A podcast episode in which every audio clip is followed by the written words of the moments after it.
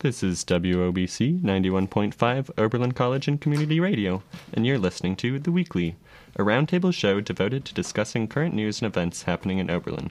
Each week, we'll discuss topics uniquely relevant to the Oberlin community, drawing on insights from student journalists, administrators, alumni, professors, and community members to analyze what's happening here on campus.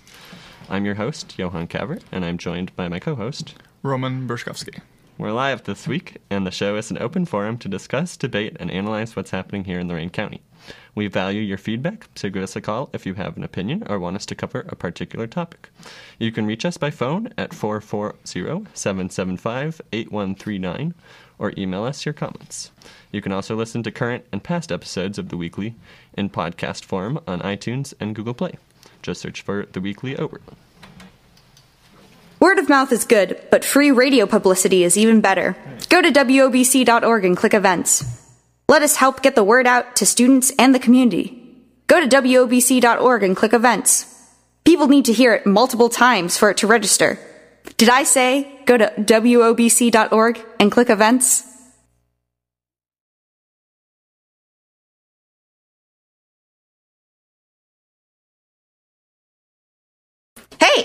How come my event doesn't get announced on WOBC?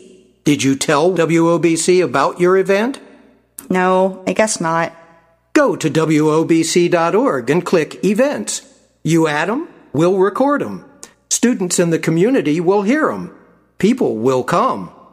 They can see coming events too if they go to WOBC.org and click Events. Great, I'll do it.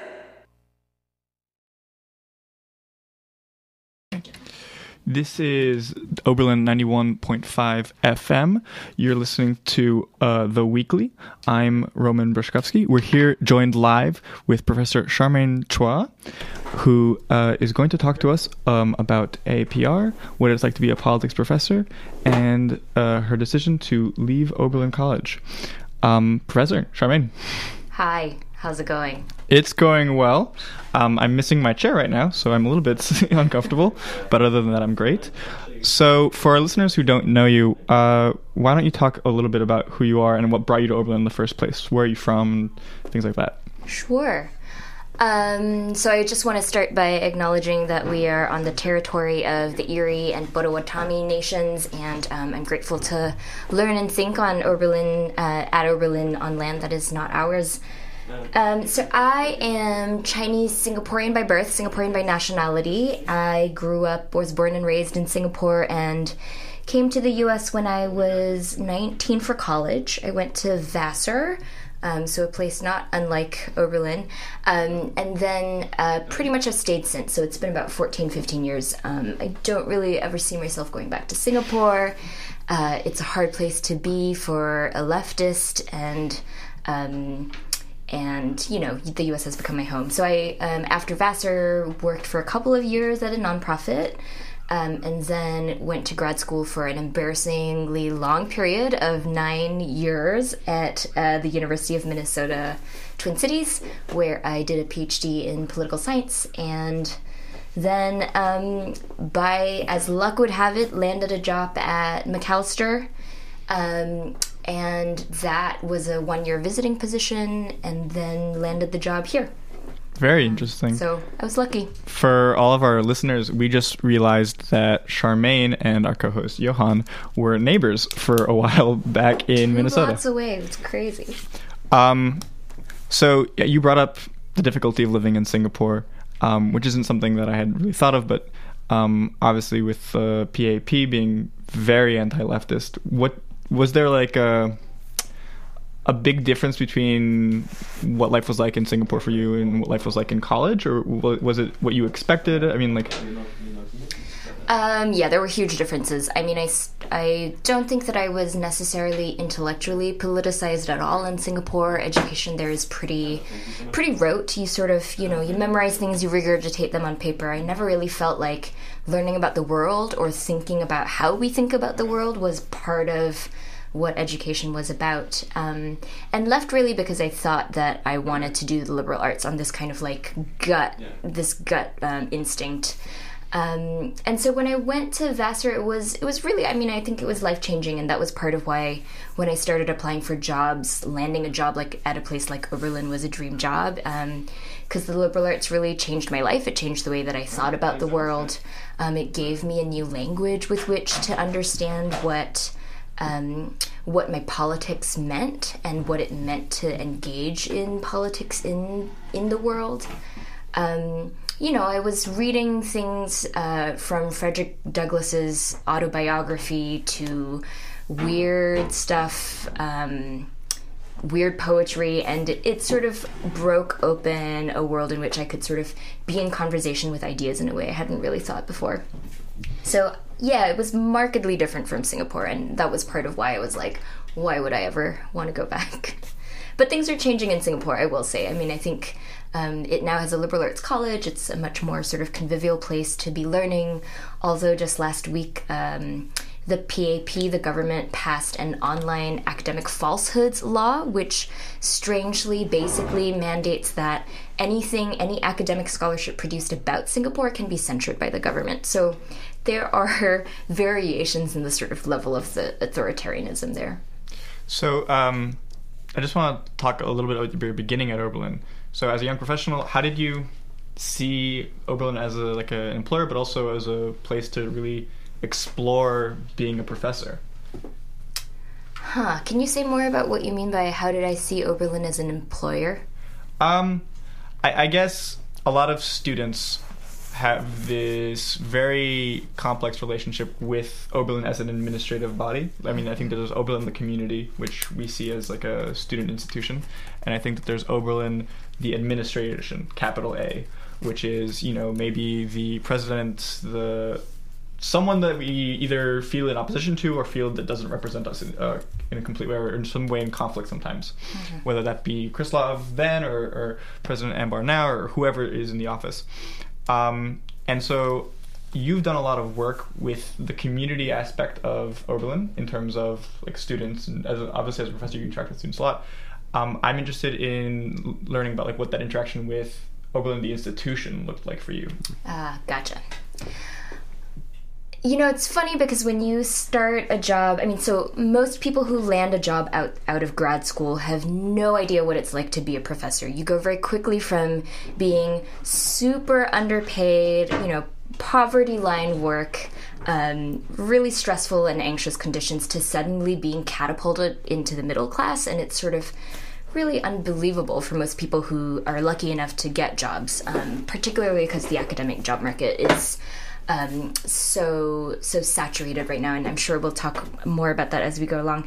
Um, but so you kind of come into a place where an institution like Oberlin employs you, and one you you know you've landed a dream job, and it was a dream job for me. So you don't necessarily see the institution as an employer, and in part, what the um, what the higher education institution sells itself on is precisely that it's not uh, a typical capitalist relationship, right, between a boss and a, and a worker, but rather that um, but that that faculty are sort of constitutive of the institution, a key part of determining its future. And so when I interviewed here, it was really clear from talking with colleagues that um, that Oberlin was very much a place that faculty governance was really strong in. So I came thinking that you know there was a really strong tradition of faculty governance. I do think that that is the case in some senses. Um, but I think I also came with this sense that the relationship between me as an employee and employer were relatively conflated. And I think that's part of the danger of a liberal arts college. It's that you're never really away from your workplace, right? I go to Slow Train and my students are there. Mm-hmm. Uh, I go home and home's like two seconds away. Um, I walk out of the classroom and a student stops me on the corridor. So there's there's a sort of indistinction between your life and your work that I think makes people really um, feel wedded to the institution. Um, and I think I can say more about this later, but you know, the long, I mean, I've, I've not been here for very long, but as the months went on, it became really clear um, precisely how that kind of uh, how that sort of invitation into the into the institution really works to works to sort of um, in some ways flatten flatten dissonances and flatten disagreements within the institution itself.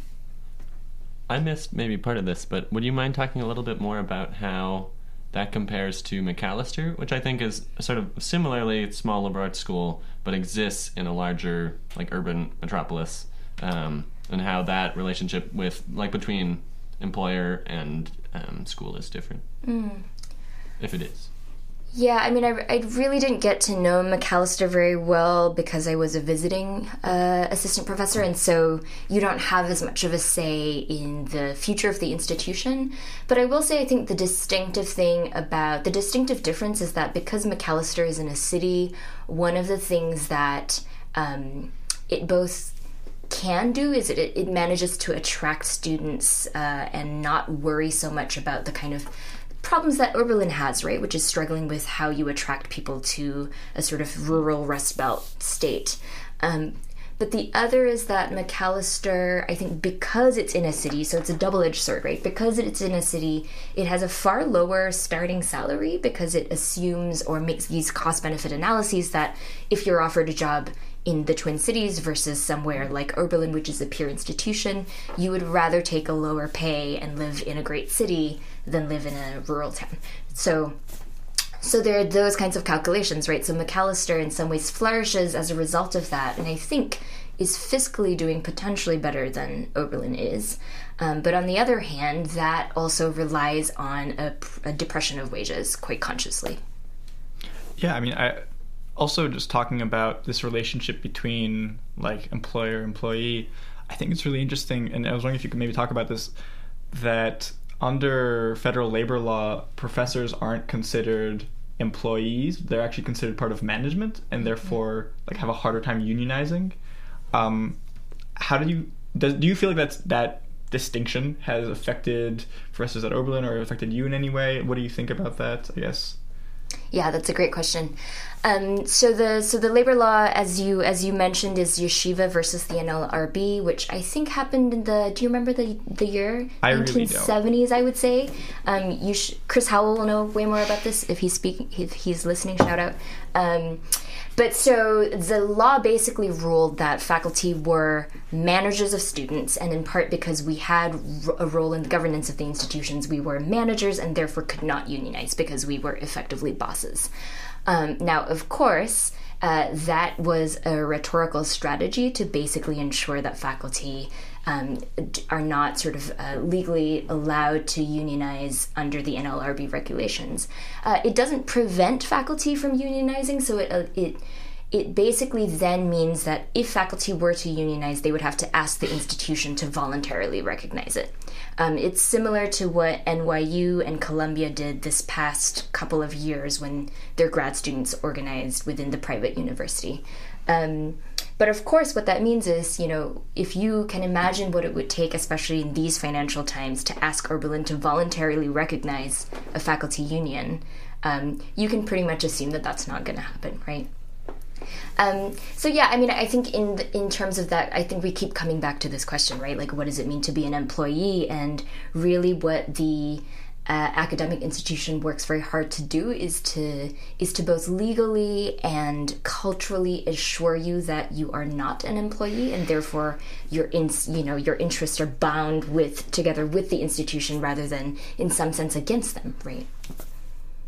Yeah, I mean, and I think that's actually a really good jumping off point into what the main section of today's show is about, which is um, how Oberlin's changing, especially in its relationship to professors. Um, I guess if you could give like a quick summary about like how you feel like Oberlin has changed in your relationship as a professor from when you started to now. Hmm. Um, I'm not sure I can comment on that in part because I've been here. I will have only been here for a total of two academic years. Um, the Oberlin I came into was one that was already considering the AAPR process and the budget crisis. Uh, President Ambar started the same year that I did, and so the the kind of the turn that we've been moving towards, which is to assess how to restructure the institution in the wake of what I understand to be Marvin Krislov's quite of abominable abominable management of the institution. I can say that, right? I wasn't. I mean, I wasn't that- here. That's one of the allowed words. Um, I've been here since since the sort of beginning of that turn. So I think part of what was hard for me was um, coming in into an into an institution that you know my colleagues told me was this wonderful place that treated everyone like family, that really cared about workers, that was progressive, that was abolitionist. I mean, these were all the things that got me really excited about being here. Um, was not here, right? Uh, or at least that the abolitionist or progressive narrative is sort of marketed largely as a kind of um, as a as a brand through which um, you know through which some sort of justifications for the neoliberalization of the university are snuck uh, under. So so for me i guess i would say from the moment i got here uh, the the sort of strange um, i'm trying to choose my words carefully but i guess i would say strange hypocrisy of that narrative was quite apparent and quite disappointing. The only thing that um, that i think was pr- was promised or that i was excited about and did end up being here was certainly a really wonderful leftist progressive student population. So that's that's been wonderful. Yeah, hearing you like talk about that or like work it through, I just kind of realized that the same promises that were like made to you as a pro- potential professor were like made to a lot of students. Um, that like this is this like hyper progressive, like really experimental place. When I mean, like that's the case in some areas of of, of the community, and in others, it, it's pretty. I mean, I don't know if neoliberal is the right word, just because like I'm talking about student to student relationships or student to professor relationships, but definitely something along those lines. Um, totally Which i hadn't made that connection either but yeah you're totally right I think that's also just very strange. We're like, okay, so if professors are management because they're managing students, then mm-hmm. do students count as like workers in under that context? And like, if so, do we get the right to form a union? Like, I'm just kind of confused. you actually do Ooh, Yeah, so stu- I don't I I don't believe that students are barred from forming a union. I don't think visiting faculty are barred from forming a union either. So that's worth looking into. Do, Yeah. you, do you know if that's ever been like pursued by students at other institutions, or is there a model for that? Um I'm not familiar enough with the history of US higher education labor to know. It certainly it has happened a lot with graduate students because graduate student workers um, are sort of TAs and RAs in, in the precise way that sort of identifies them quite clearly as workers, and in particular underpaid workers that the institution relies on. But um, I don't know so much about undergrads. sure, absolutely. Um, and so I guess continuing on, uh, so now in your second year, you know, with AAPR in full swing, what has that been like? Like, I know it's a really loaded question, very broad, but I think that a lot of students know what it's been like for them or like how they've interacted with the concept of APR, but I don't think that we really, really, really know like how professors have been interacting with it. Like, how have your colleagues just been afraid for if their budgets are going to get cut? Like, what is the attitude? I guess. Yeah, I mean, the interaction's been quite low if you're not on the AAPR committee, frankly. Um, I believe that they signed non disclosure agreements, for example, and so for the better part of this past year, most faculty have not known what's been happening.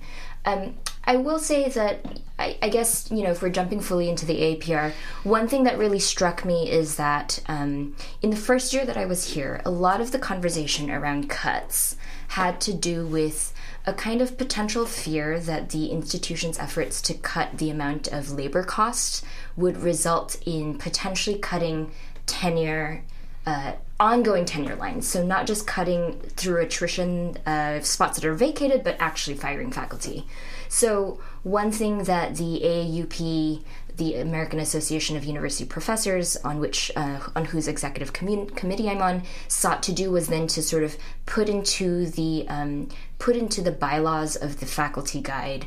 Um, a, a, stipulation that faculty could only be fired under very sort of a, a, very high bar that has to establish financial exigency. What we thought we were doing was, you know, guaranteeing the the security of faculty, right? And I think what happened was it be, it became a strong showing of potential resistance to the administration, which I think, to their credit, the administration was really smart about, right? Which is they knew that faculty would fight if we were going to be uh, thrown under the bus. And what I think happened as a result is that when the AAPR came out, it comes out in this shiny, squeaky language, right? We've got to be nimble. It's going to be courageous. We are the only school that's been willing to do this thus far.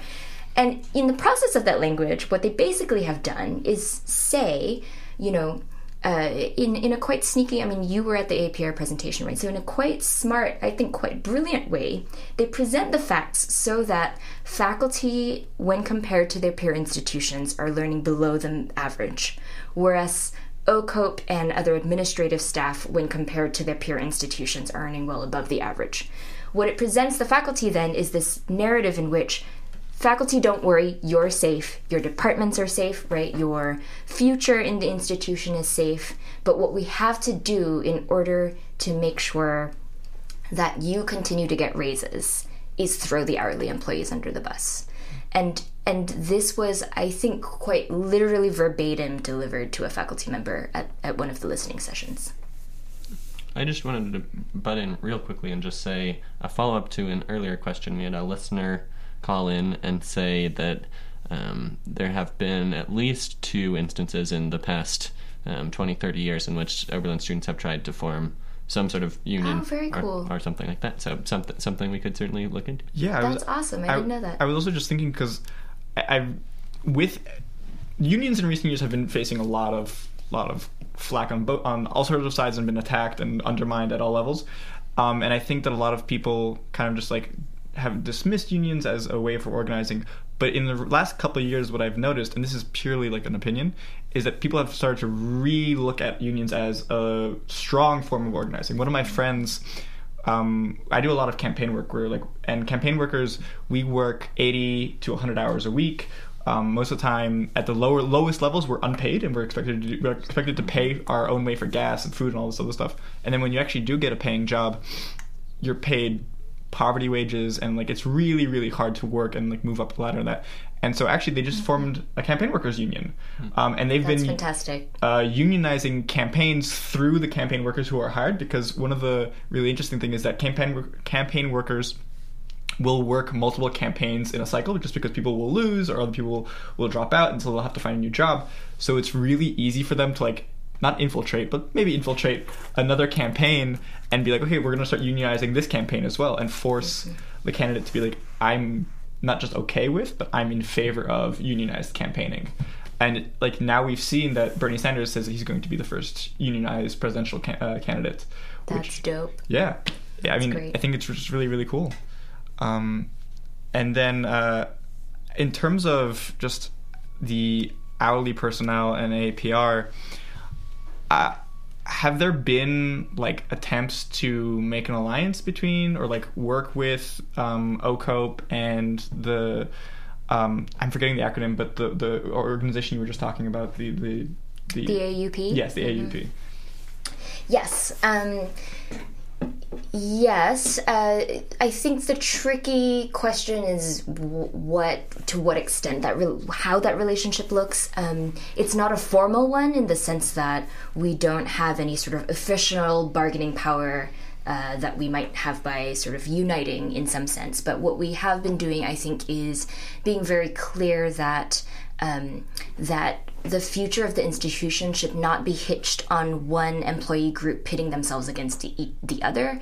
Um, in the history of unions, organizing, and labor in general, this has been sort of a key strategy that capitalists and employers have, have waged, right? To, to essentially use one bargaining unit against the other, or to use one sector of labor against the other, um, often in quite racialized ways. Um, and so that is, I think, one thing that faculty, both within the AUP, which is a voluntary membership organization, and the larger faculty, I think, have been quite um, quite cognizant of and have refused to capitulate to uh, in some part. And I think one of the things that wa- that we can do is to think about ways to both rhetorically. Um, and I think that that matters to rhetorically support OCOPE, UAW, and other unions, um, and to register that we do not wish to, um, we do not wish to sort of um, uh, privilege our futures in at the expense of these other at, the expense of our fellow workers right? And i think registering that this is not a hierarchical sense of organization where faculty are somehow hierarchically positioned above uh, employees is really crucial. I think that um, it's for me at least personally it's crucial that we recognize that the administration, that janitorial staff, um, that the people who are essential to making this university, this college run, are not just, um, you know, employees at a bottom rung, but actually constitute the infrastructure of the institu- of the institution. Right? They they are in many senses the institution, and if they stop work, this institution ceases to exist. Right? So I think being really re- cognizant of the way that um, colleges rely on labor is crucial. I just want to say to our listeners, this is WOBC Oberlin, 91.5 FM, Oberlin College and Community Radio. I'm Roman Brushkovsky with my co host Johan Kavert, and we're talking to Professor Charmaine Chua um, about what it's like to be an Oberlin professor, AAPR, um, and uh, I guess just Oberlin as an employer now. Um, kind of building on your last point, what that reminds me of the idea that like if people hourly workers stop working, the institution starts to crumble. Um, is both the the construction worker construction workers strike in New York in the 70s, mm. um, but also the the trashman strike or uh, like garbage. Uh, wow, I'm, I'm, blanking on the word. You know, people who drive garbage, garbage trucks. Mm-hmm. There we go. Would just not collect garbage. Right. Um, and it would just pile up, and like the city would become unlivable. Precisely. Um, and do, so, question: do you think that, that is a realistic possibility at Oberlin that that could happen in the near future? What that we would refuse to toss the garbage? That hourly workers who see their livelihoods threatened by APR restructuring, whatever you want to call it, just say no. We're not. We're not doing this anymore. We're going to hold this institution's feet to the fire. It's tricky. I mean, I really don't think that's for me to say, right? As a faculty member, I don't organize uh, janitorial staff or um, or or staff outside of the sort of the faculty that I'm a part of, and so I don't want to. Uh, take the position of some vanguard and charge in and be like, let's refuse to unload the trash. Um, but I do know that the UAW has been having some of these conversations, and what they decide will be up to them. And I certainly think that um, should you know should the AAPR plan continue as it's been proposed, and should um, it get really bad for janitorial and other service staff. Um, I, you know, action has always been at the fount of the labor movement, right? So, so I wouldn't presuppose what that would be, but I know that it's in their arsenal historically and otherwise. I was I was curious. One of the things that a lot of the APR discussion, like specifically surrounding this issue, has focused on, and like Professor Howell has brought it up and other things, um, is like sort of the legal aspect to collective bargaining and who can do that and things like that. Since that's not my area specialty, I'm not sure if, if you would feel comfortable talking more about how that has played out and how that like conversation surrounding what constitutes collective bargaining is and how like the APR steering committee has like facilitated or not facilitated discussions with various hourly worker groups. I don't think I can speak to that. I That's actually fine.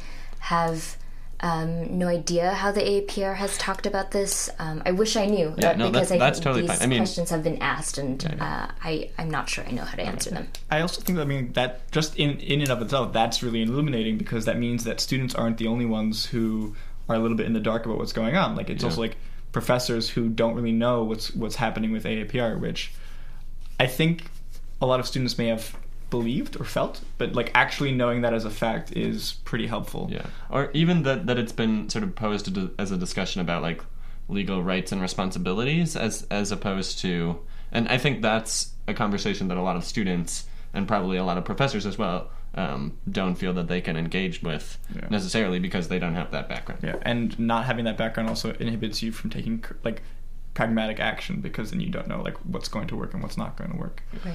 Um, so now that we've talked a little bit about APR and what that's meant to you as a, a professor, um, can you kind of like what would you like to talk about in terms of you deciding to move on from Oberlin?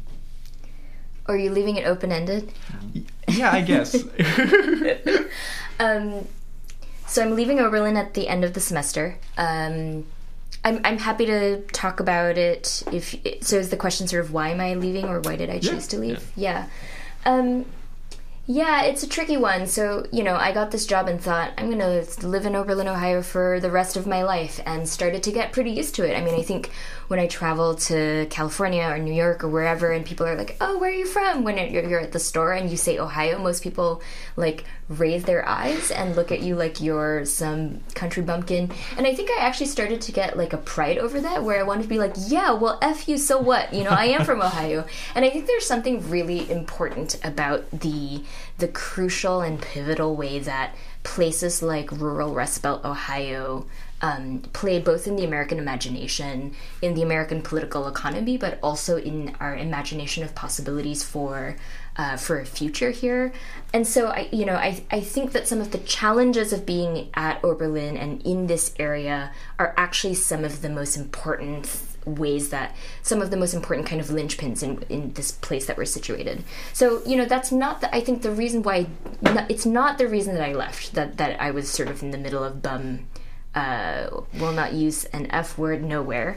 Um, but I really went on the job market um, not because I was not happy here, but because my partner, who is a visiting professor in politics as well, um, Chase Hobbs Morgan, uh, was not being offered a permanent job and was about to run out of his contract this year. And so we both went on the market hoping that we would either be able to leverage an alternative offer or to find some place that would take us both. And this is just one of those unfortunate things about being a, an academic who's married to another academic.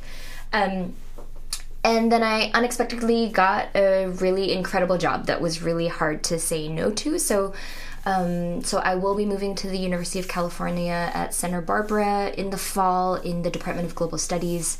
Um, you know, it's I, I, would have only ever left Oberlin for another dream job, and this was just I don't know how I got it. It was another dream job, so a part of it was an element of choice. Um, but I will say it was also the hardest decision that Chase and I had ever made, in part because um, in the negotiation around retention, Oberlin was really generous in some ways, and my department was unequivocally really supportive of offering Chase a tenure track job, and I'm really um, grateful for, to them for, for the amount of support that they showed both of us.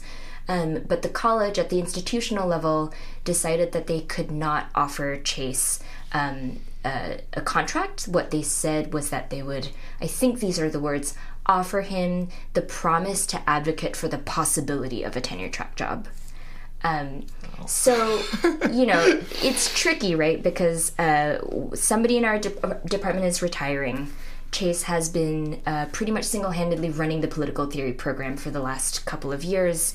Um, he's got, you know, he's amassed a wide student following. He's been successful in his ev- evaluations. And there is this sort of opening that's left by a retired professor. So all of the as as far as partner hires go, this this was the stars aligning. And it should have been a shoe in. But I think in part because of the financial exigencies and the worries over the budget crisis and the massive restructuring, um, I think College Faculty Council wasn't able to promise him the job outright, but said, you're pretty much guaranteed the job. Now, what that means, I don't know, right? But we were making basically a calculated guess on the possibility that this job wouldn't materialize and, and we'd be stuck in Ohio where there are few options for other jobs, or moving to California where he has a sort of long term possibility and a slew of other institutions to sort of be based in. So that was really, I think, um, at the heart of the decision. It was it was taking a leap in the dark in both directions, but I think um, what was difficult was what was difficult was um, feeling like we were promised something without knowing whether we would actually get it here, and that that was really hard to make a calculation on the basis of. Mm-hmm. Um, so Santa Barbara is uh, is a public uh, state school, right? Mm-hmm. So I think that raises this really interesting question where part of the reason Oberlin is in the financial difficulty it is in is that fewer and fewer high school graduating students are deciding that private school tuition is worth the education and where they can in fact get an equal education for a fraction of the price at a state institution. Mm-hmm. And this isn't just an Oberlin problem, it seems to be a problem that's happening across the country to all sorts of liberal institutions. I'm thinking of Hampshire College or Antioch, these places that, you know, have been like mainstays in the progressive liberal education sphere and now are just dropping by the wayside. Do you think that like in the future like state schools are going to start to reclaim like larger and larger portions of not just students but like these professors that just kind of like the the axis of you know professors who are interested in teaching like liberal politics or leftist politics are just going to start going to these institutions where they have more resources and are more willing to make those investments that's a hard question, in part because I don't think there's a one one size fits all answer. Um, I also think that in this academic job market, professors don't often get the choice of where they want to go. Particularly leftist professors have a really hard time actually of landing jobs, and so it is hardly the case. I think that leftist professors can choose where they want to go. Lots of um, lots of them or us adjunct for years. So I, I wouldn't say that that's the general trend in terms of um, what we assume is a job market, which is really not a market. I think where you are, I think what you're pointing to though is that private schools are increasingly finding it hard to articulate themselves as filling a particular niche. And as state schools have realized what value liberal arts educations bring, they've marketed themselves in that way um, and pushed a narrative of liberal arts education that basically suggests that you can get what you, you know, could get out of a place like Oberlin at a place like UCSB. Um, I think what it also says to me, though, is that, um, you know, part of the question here is what is a private school's uh, purpose? And, you know, we can talk about Oberlin's AAPR process and be worried about it in terms of the survival of Oberlin, and that's in fact the language that this has been pitched at. But it's also a national struggle, right? As we've both noted, uh, Hampshire is closing down. Just a couple of days ago, the University of Tulsa are, are, um, announced that it was getting rid of something like 14 departments, uh, gutting philosophy and turning most of its liberal arts education into divisions. Sounds familiar. Um, and so you get this national trend, right? And I think one of the challenges that we face is that as the language of this demographic cliff has become part of the um, the, the, kind of common language of liberal arts colleges, uh, private institutions are fighting tooth and nail to justify their existence. Mm. Should private institutions exist? I don't know. And I think that's a question we really have to actually ask, right? Part of the problem that we have is that higher education a long time ago was neoliberalized and privatized and financialized in ways that sort of um, over time has justified the existence of private institutions as the best places to go in the US. Um, but what that you know means essentially is that there's a marked inequality between the inability of institutions to fund themselves, to support students, et cetera, et cetera, right? So um, I mean, if you ask me, I don't think it's necessarily a tragedy that private institutions are um, going the way of the dodo. I, in fact, think that maybe what we have to ask questions about is w- what is the content of those private institutions? Where do we choose to put our priorities? Um, and what does it mean to support a model of higher education that isn't fundamentally premised on a kind of marketable profit line?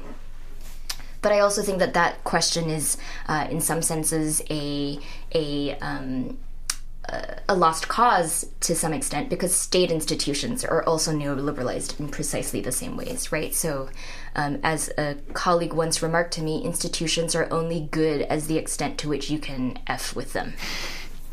I think that that's really true. Um, but also, so I was reading this article which was talking about like how American universities got neoliberalized because, like, despite what we want to think about ourselves or what we want to think about college education, like, a similar college education anywhere else in the world is not this expensive.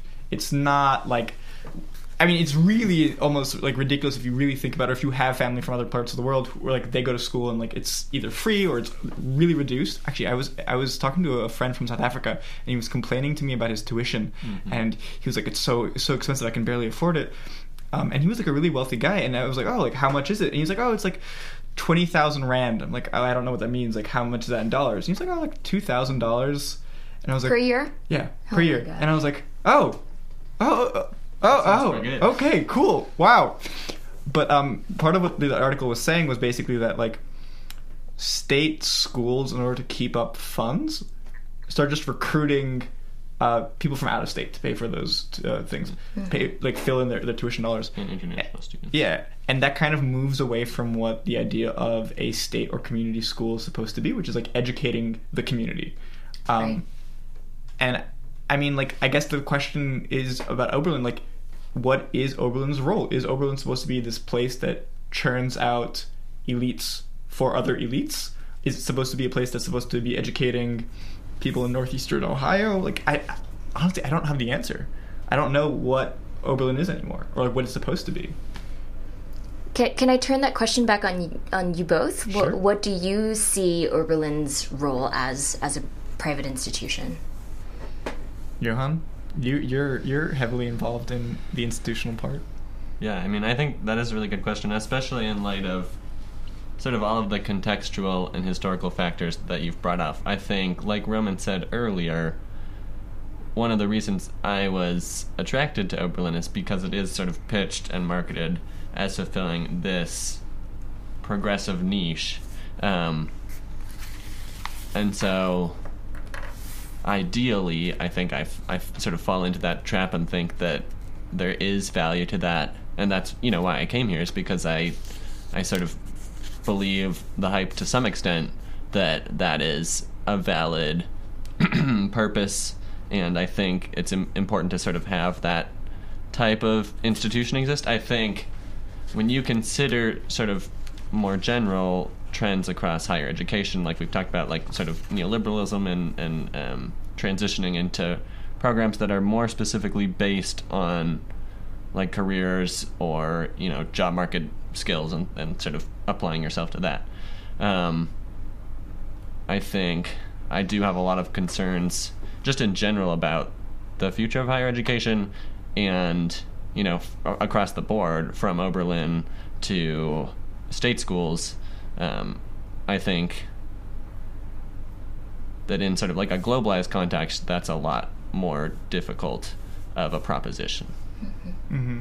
Yeah, I mean, like, you you kind of asked this question rhetorically, which is like, should private schools exist? And it's actually something like specifically that I've been thinking about recently, which is just that, like, I have cousins who go to public schools in other countries because that's where they live, and they get a fantastic education. Like that's and like they don't think about it in terms of like, oh, like I'm making a decision to go to public school. It's just it's just what you do. Mm-hmm. And it's like there are private schools that exist there, but they're like very niche and very very specific. And so like they don't really feel the like idea of what we think as public education as like this universal right that everyone should be able to access in order to better themselves or better their life. And if that is what we believe should be the case in the United States, that everyone should have access to quality education from childhood all the way until like early adulthood as like in, in college, I don't really think that private schools fit into that picture that much. I, I really think that as much as I love Oberlin, I love the community, I think that maybe Oberlin's actually hurting that. I think that Oberlin as an institution or the, the existence of elite private schools that sell us as everyone here is the top of their field or like it, like I, will never forget someone Krislov at the opening like speech of my year was was telling me was telling us like that someone had cured a disease and I was like I I got like I had like a three four GPA and like what am I doing here? Um, I, I- and I think that it's a lie. I think that it's pretty much like Oberlin. Everyone at Oberlin's fantastic, but I don't think that we're better than anyone else. And I think that we're told this lie by this institution, and I think that that's hurting a lot of other people that aren't in at this institution. And like, if that's the case, like, should it exist? Maybe not. Like, I don't know. I I would add to that too. I mean, I think it seems like, in a lot of ways, sort of constantly increasing, booming, um, you know, price tags for for higher education.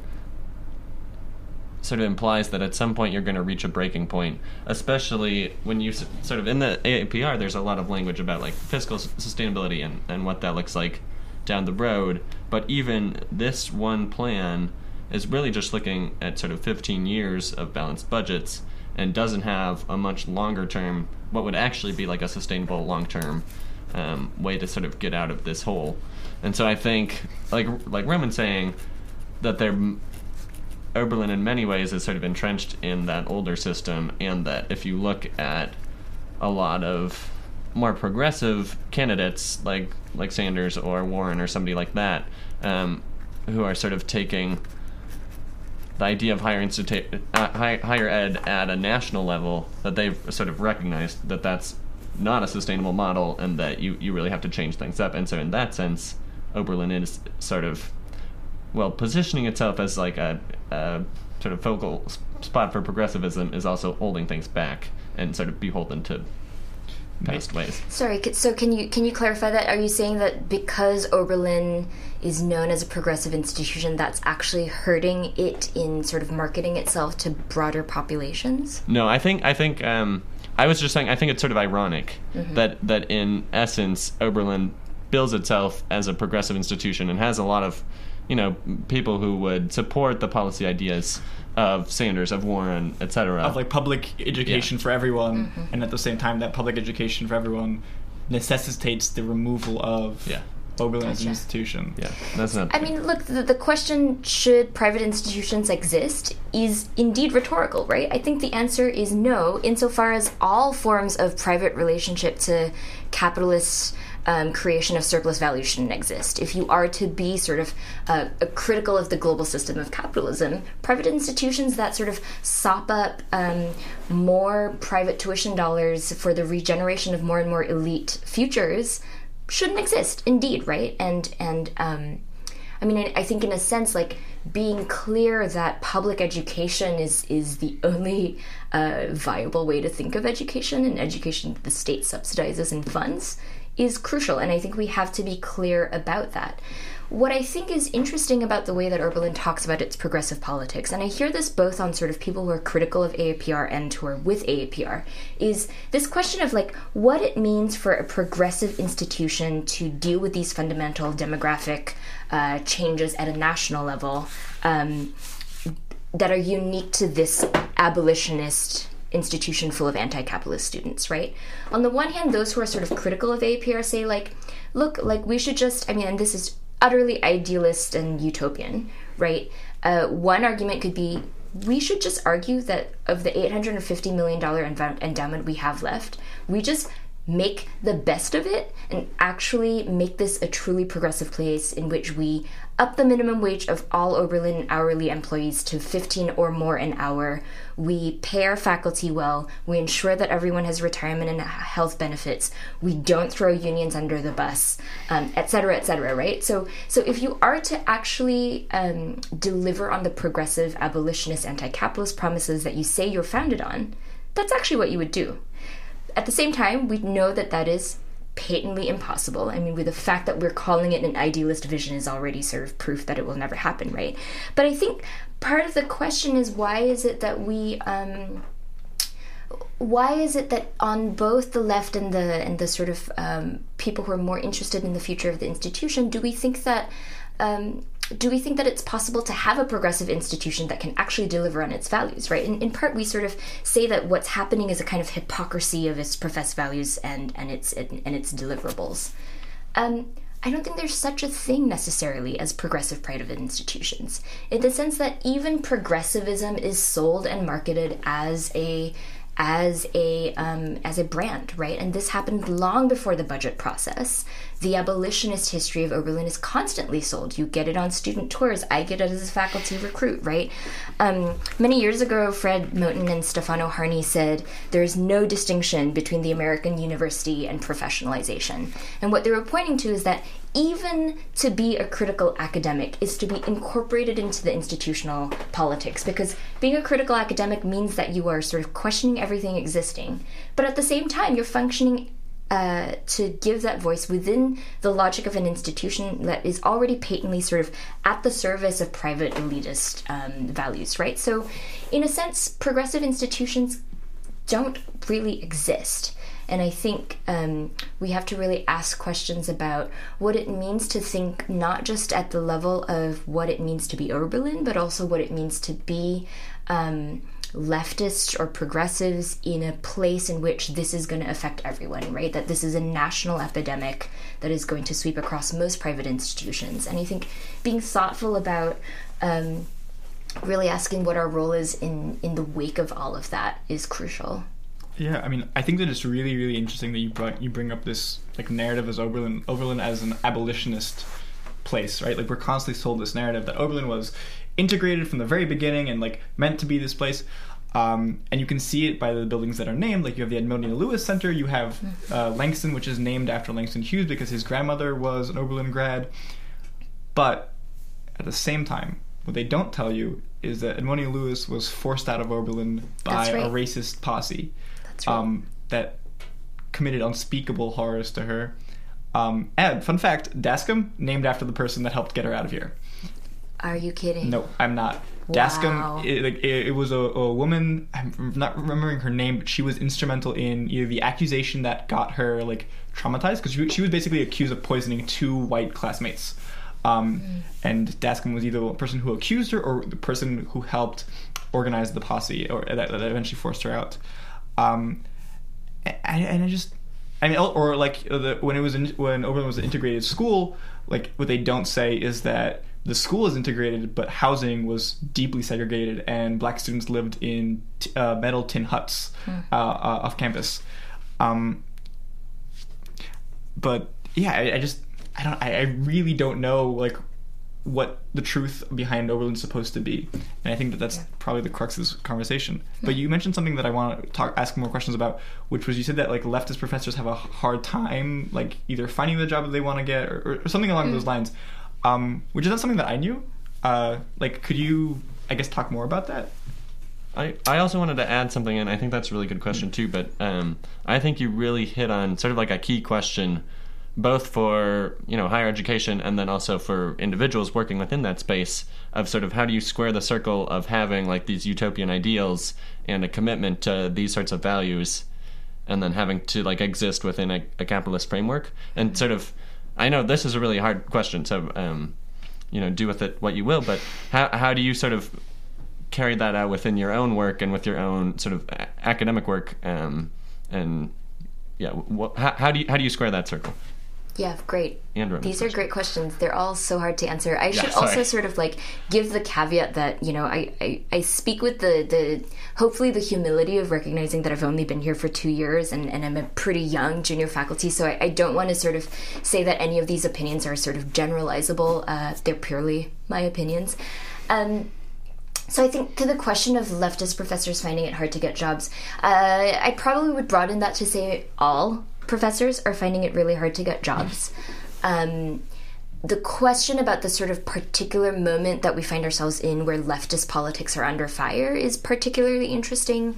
Um, it depends, I think, on the departments that you're in, but to take political science as, an example, political science has been progressively moving towards a kind of mainstream in which quantitative politics is the kind of the the, the style of the future. Questions of theory or critical theory are sort of um, not usually asked, and certainly on the job market, when jobs are posted, they are not posted as critical jobs. So the job that I applied for was a security job, which could mean anyone from you know somebody who studies guns, tanks, and bombs to the kinds of things that I do, which is sort of critical Marxist political economy as it intersects with security. Um, so so I think in in as insofar as certain departments are moving more and more towards kind of um, uh, crafting themselves to be more responsive to policy within states whose policies are increasingly sort of not uh, progressive, but sort of moving towards. Uh, um, you know, particularly in the US liberal empire, uh, certainly what you will get, right, is more and more academics who are, uh, say, quantitatively trying to predict.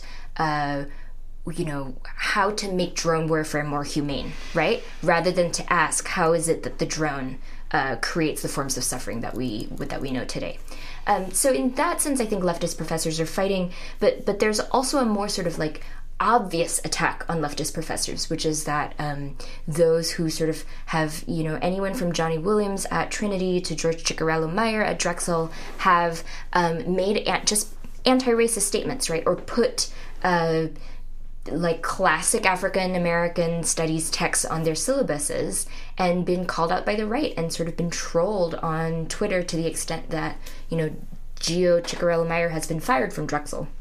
So there's there's I think a real attack on leftist politics.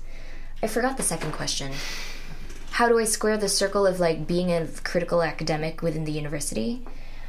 I don't know if I, I, I don't know if I should say this one on the radio. I'm gonna say it. I'm gonna say it.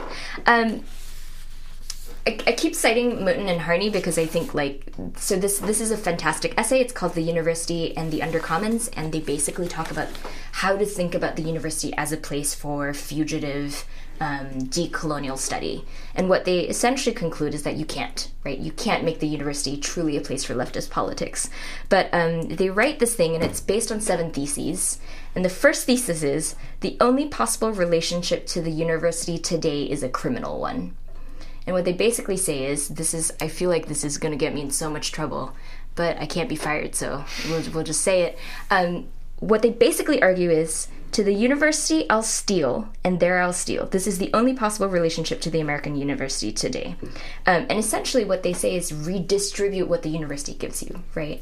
Um, and I guess I see it as, you know, the, the kind of part of what it means to be a leftist in the university is to also recognize that the privilege that I have of someone who got a job is simultaneously parasitic on the adjunct labor um, and the you know unwaged or uh, minimally paid wage labor of other people both within this university and elsewhere. And so I guess I just try at a sort of like pretty individual level. Um, to redistribute funds whenever I can to grad students and other people who are struggling, um, to use my research funds in ways that sort of privilege and help communities. So I've brought in people who are organizers as well as people who are giving talks on sort of questions of leftist politics. Um, and I think that, you know, I, I try to organize as much as I can. Yeah, um, and I just want to get one last comment in, I guess. Um, and I'm not sure, and please correct me if I'm wrong. I'm not sure if this is exactly what you were referencing in terms of like steal from the university. Not that you were saying that, but um, on one hand, I was thinking uh, like there's the uh, CDS swipes for the community, where basically Oberlin students have been using their CDS swipes to get non-perishable goods and then give them to uh, the Oberlin Community Services. Um, basically redirecting funds from Oberlin away to people who actually really need them. Mm-hmm. And on the other hand, a lot of Oberlin students take things from uh, Stevie and from dining halls um, for their own personal use, uh, like uh, not just cutlery and stuff like that. But I had a friend who took an entire tub of ice cream right out of the thing and put it in their backpack and took it home. but uh, am I supposed to comment on that? Um, are we? Is that good praxis? I, I feel like I'm going to say no comment on this one. Um, but I but I will say that the people have always found ways to steal back power, and how they choose to do that is up to them. All right, and with that, we're going to play ourselves out. Thank you so much, Charmaine. Um, uh, Johan, you want to tell us what we're listening to? Yeah, you've been listening to The Weekly, a, a production of WOBC 91.5 FM. The show is created by Daniel Marcus and Johan Cavert. This episode was produced by Roman Bruszkowski and produced and edited by Daniel Marcus. As always, you can find our show on Apple Podcasts and Google Play by searching The Weekly Oberlin, and you can now also listen on the web at www.anchor.fm forward slash the dash weekly. Thanks for listening. Thank you so much.